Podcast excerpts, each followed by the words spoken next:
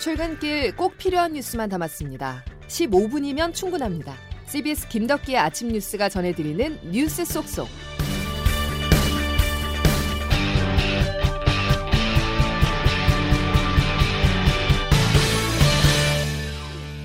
여러분 안녕하십니까? 4월 29일 김덕기 아침 뉴스입니다. 삼성 일가가 고 이건희 전 회장의 유산 상속 방안을 발표했습니다. 이 회장이 유족에게 물려준 재산은 26조 원으로 이중 상속세는 12조 원입니다. 전 세계적으로도 유례를 찾을 수 없는 엄청난 규모인데요. 그런데 그룹 지배 구조와 주가에 막대한 영향을 미칠 이건희 전 회장의 주식 배분은 공개하지 않아서 궁금증이 커지고 있습니다. 첫 소식 김현지 기자입니다. 주식 분할은 국내 최대 그룹의 지배구조 변동과 직결될 수 있는 사안인 만큼 유산 상속 과정에서 가장 민감한 사안으로 꼽힙니다. 어제 삼성 일가가 12조 원이 넘는 상속세 납부 계획을 밝히면서도 이 회장의 주식 배분안은 공개하지 않은 것을 두고 재계에서는 이재용 부회장의 부재를 꼽았습니다. 이 부회장이 법정 구속된 데다 지난달에는 충수염 수술까지 받으면서 유족들 간 논의가 충분치 못했을 거란 의견입니다. 리더스 인덱스 박주근 대표입니다. 이건희 회장이 유언을 남기지 않았다고 이야기할 수 있습니다. 그러면 법정 상속이냐 가족 간 협의에 따라서 향후 삼성그룹의 지배구조에 큰 영향을 미칠 것 같습니다. 재계에서는 삼성전자 지분 전부를 이 부회장이 상속받고 삼성생명과 삼성물산 등 나머지 주식을 이부진 사장, 이서현 이사장이 나누는 방안에 무게를 싣습니다. 이 부회장은 삼성전자에 대한 지배력을 강화할 수 있고 이부진 사장과 이서현 이사장도 삼성 계열사에 대한 지배력을 골고루 높일 수 있기 때문입니다. 이 회장이 보유한 지분 전부를 이 부회장이 상속받는 방안이나 법정 비율대로 상속받는 가능성도 나옵니다. CBS 뉴스 김현지입니다. 미국 메트로폴리탄 미술관에서나 볼 법한 작품이죠. 모네, 고갱, 샤갈의 그림이 국민 품에 안깁니다. 이건희 회장의 미술품 2만 3천여 점이 기증됐는데요. 피카소나 모네 작품이 단 한 점도 없었던 국립현대미술관의 위상이 크게 올라가게 됐습니다. 보도에 곽현숙 기자입니다. 그동안 베일에 가려 있던 이건희 미술품이 국가기관 기증을 통해 드디어 빛을 보게 됐습니다. 이번에 기증된 미술품은 겸재정선의 인왕지색도 등 국보급 문화재에서부터 이중섭과 박수군의 근대미술, 모네와 미로, 달리 등 세계 거장의 작품에 이르기까지 모두 2만 3천여 점입니다. 규모는 물론 가치와 다양성 측면에서 해외에서도 유래를 찾기 어렵습니다. 미술품은 국립중앙박물관과 국립현대미술관, 대구미술관, 광주시립미술관 등에 기증되며 오는 6월부터 순차적으로 공개됩니다. 문화계는 문화적 자산이 풍성해졌으며 문화 경쟁력을 확보할 수 있는 토대가 마련됐다고 평가합니다. 정준모 국립현대미술관 전 학예실장입니다. 컬렉션의 부족한 부분들을 메꿔줘서 이제 양대 기관의 컬렉션의 완성도를 높이는 계기가 되지 않을까. 다만 일각에선 이번 기증이 최근 불거지고 있는 삼성전자 이재용 부회장에 대한 사면 요구 움직임과 관련 있지 않느냐는 시각도 있습니다. 경제정의 실천시민연합 권호인 경제정책국장입니다. 상속세 물납 제도를 도입을 통해서 절세를 해보려고 하다가 막히니까 기증한 것으로 보이고 좀 과도한 이미지 마케팅으로 사면 여론에 또 이렇게 불을 지피는 CBS 뉴스 곽인숙입니다. 재계를 중심으로 이재용 삼성전자 부회장의 사면론이 제기되고 있지만 경제정의실천 시민연합 등 10개 시민단체들은 공동성명을 통해 사면 논의가 중단돼야 한다고 주장했습니다. 이들 단체들은 이 부회장이 사익을 위해서 삼성그룹과 국민연금에 막대한 손해를 입히고 정권 실세에 불법 로비를 일삼았던 중범죄자라면서 사면을 거론하는 것 자체가 어불성설이라고 비판했습니다. 황희 문화체육부 장관도 미술품 기증은 고맙지만 이재용 부회장의 사면은 별개 사안이라고 말을 했고 박범계 법무부 장관도 사면을 고려한 바 없다고 전했습니다. 다음 소식입니다. 바이오엔테크 CEO가 화이자의 코로나19 백신 생산을 배 이상 늘리겠다고 밝혔습니다. 화이자 백신 도입에 청신호가 켜졌습니다. 국제부 장성주 기자의 보도입니다. 미국의 화이자와 코로나19 백신을 공동 개발한 독일 바이오엔테크의 CEO 우구르 사힌은 백신의 목표 생산량이 당초보다 크게 늘었다고 밝혔습니다. 올해 초까지 백신 생산 목표는 13억 회분이었지만 지금은 30억 회분으로 늘었다는 겁니다. 백신 공장의 생산 확대와 효율성이 늘었기 때문인데 한국을 비롯한 다른 국가들이 이득을 볼 것이라고 전망했습니다. 현재 우리나라 정부가 화이자와 구매 계약한 물량은 모두 6,600만 회분으로 올해 상반기까지 700만 회분이 공급될 예정입니다. 사인 CEO는 미국 백악관이 검토하고 있는 백신의 지적재산권 포기 방안에 대해 해결 방안이 될 수 없다면서 부정적인 입장을 보였습니다.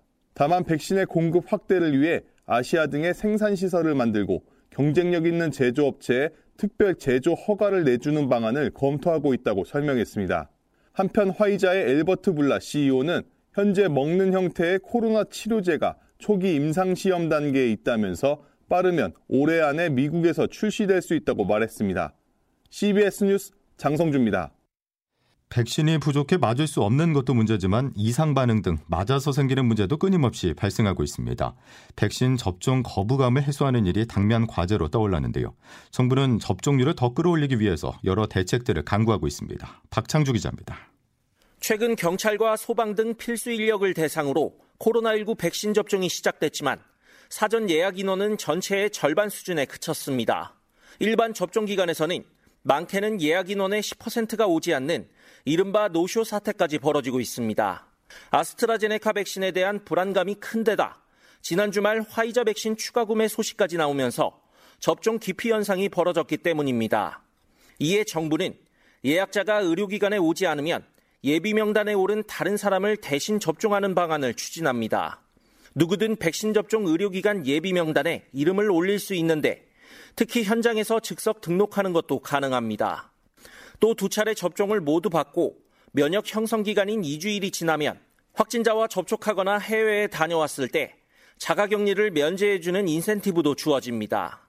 정부는 백신을 맞고 신고된 이상 반응 4건에 대해 처음으로 피해 보상을 결정하기도 했습니다. 이런 가운데 어제 코로나19 백신 접종자가 20만 명을 넘어 하루 최다치를 기록하면서 오늘 누적 인원 300만 명을 넘어설 전망입니다. CBS 뉴스 박창주입니다. 어제 코로나19 신규 확진자가 775명이나 발생해 코로나 확산세가 커지는 가운데 오늘도 신규 확진자는 700명대 안팎계일을 전망입니다. 감염이 다시 확산하고 있는 데다 감염 경로 불명 환자 비중이 30%에 달하고 변이 바이러스 감염자도 1000명을 넘었다는 관측이 나오면서 4차 유행에 대한 우려가 계속되고 있습니다. 정부는 확산세가 꺾이지 않으면 거리두기를 강화할 수밖에 없다는 입장이지만 단계 격상에는 아직까지 신중한 모습을 나타내고 있습니다. 2,930원. 현재 일반 장병의 1인당 한 끼의 급식 예산이라면 여러분 믿으시겠습니까? 갑자기 이런 질문을 던진 이유는 최근 한 장의 사진이 공개되면서 논란이기 때문입니다. 코로나 격리 장병에게 밥과 나물, 깍두기 두 쪽이 전부인 급식이 전달됐는데요. 밥만 봐서는 도저히 나라를 지킬 수 없는 수준이었습니다. 결국 국방부 장관이 사과했습니다. 조태임 기자의 보도입니다. 흰밥에 김치 몇 조각과 두부 한 조각, 흰밥에 햄 몇 조각과 김 한 장. 휴가를 다녀온 뒤 격리된 병사들에게 제공됐다는 급식 사진 중 일부입니다. SNS를 중심으로 격리 병사에 대한 급식 사진이 연일 올라오면서 군내 부실 급식 논란이 확산됐습니다. 이에 어제 국회에 출석한 서욱 국방부 장관은 공식 사과했습니다. 국민 여러분께 큰 심려를 끼쳐드리게 되어 국방부 장관으로서 무거운 책임을 통감하고 서 장관의 사과에도 여야 가릴 것 없이 시대착오적인 군 대응에 대한 질타가 이어졌습니다. 민주당 기동민 의원과 국민의힘 이채익 의원입니다. 그러니까 21세기 군대인 거죠. 근데 병역 문화는 쌍팔년도. 양질의 식사를 제공받고 위험으로부터 안전하게 근무하고 복지 부분이 좀 완벽하게 되는 것이 군내 부실급식 논란은 이번이 처음이 아닙니다. 지난해 10월에도 한 시민단체가 부실급식 문제를 제기한 적이 있었지만 군 당국이 일부 일선 부대의 문제로만 평가하고 전반적인 실태 점검에 소홀해 이번 논란을 낳았다는 지적도 나옵니다. 국방부는 선호 메뉴 10g에서 20g 추가 배식 등의 대책을 내놨지만 탁상 행정이라는 지적과 함께 코로나 사태 1년이 지난 시점에 나온 뒷북 대책이라는 비판도 제기됩니다. CBS 뉴스 조태임입니다. 윤석열 전 검찰총장의 후임 후보군이 오늘 공개됩니다. 총장 후보 추천위원회가 오늘 열리는데요. 과연 검찰의 수사 대상이 된 이성윤 서울중앙지검장이 포함될지 검찰 안팎의 이목이 집중됩니다. 보도에 윤준호 기자입니다. 검찰총장 후보 추천위원회는 오늘 오전 10시부터 법무부에서 회의를 열고 차기 총장 최종 후보군을 압축합니다. 앞서 법무부는 추천위에 피천거인 14명의 심사 자료를 넘겼는데 추천위는 그중 서너 명을 최종 후보자로 출연합니다. 피천거인에는 이성윤 서울중앙지검장을 비롯해 조남관 대검찰청 차장검사와 구본선 광주고검장, 김호수 전 법무부 차관, 양부남 전 부산고검장 등이 포함됐습니다. 최대 관심사는 문재인 정부 마지막 검찰총장이 될 차기 검찰총장 후보군에 이성윤 지검장이 포함될지 여부입니다. 이 지검장은 대표적인 친정부 성향 인사로 꼽혀 그간 유력한 차기 검찰총장으로 평가돼 왔습니다. 하지만 이 지검장이 최종 후보군에 포함될 경우 정부가 방탄 총장을 안치려 한다는 비판이 제기될 것으로 보입니다. 특히 이 지검장이 현재 김학의 사건 수사 외압 의혹의 핵심 피의자라는 점도 논란거리가 될 수 있습니다.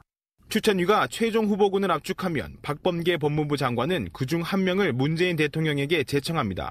이후 문 대통령이 후보자를 지명하면 국회 인사청문회를 거쳐 다음 달 말이나 6월 초쯤 차기 검찰총장이 임명될 전망입니다. CBS 뉴스 윤준호입니다.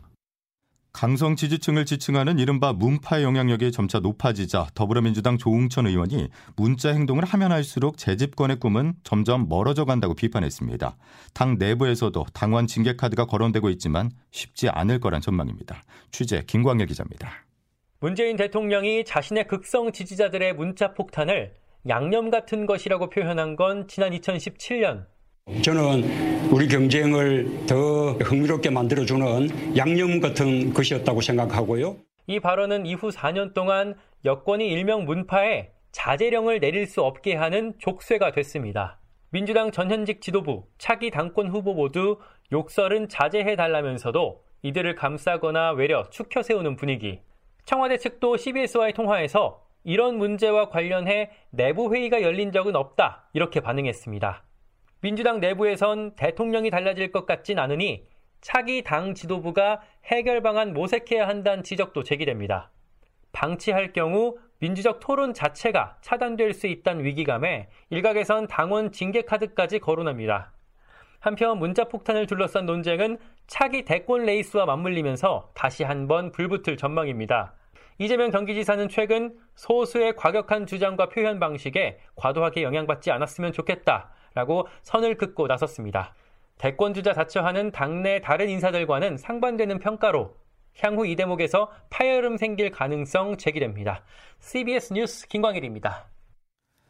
더불어민주당 차기 당대표를 뽑는 전당대회가 사흘 앞으로 다가온 가운데 어제부터 대의원과 권리당원의 대상으로 온라인 투표가 시작됐습니다.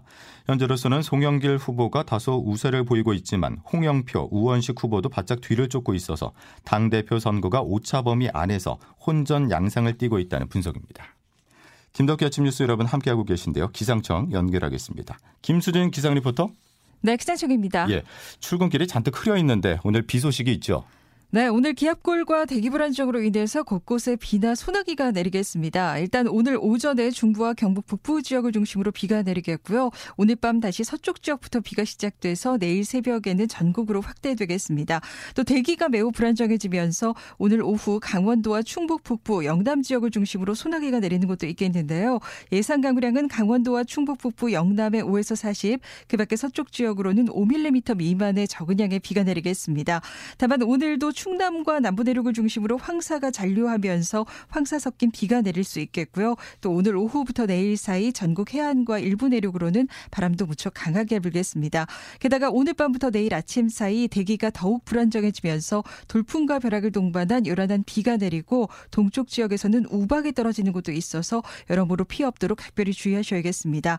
오늘 한낮 기온 서울 원주 21도, 대구 25도의 분포로 남부지방은 조금 덥겠습니다. 날씨였습니다. 코로나 예방이라는 미명 아래 훈련병의 양치와 세면을 금지하고 격리 장병에게는 턱없이 부실한 급식을 제공한 군의 행정이 논란입니다. 코로나 잡으려다 젊은 장병들의 인권만 잡은 셈인데요. 이런 비인권적 접근 방식으로 대처를 한다면 코로나를 예방한들 어떤 의미가 있을까요?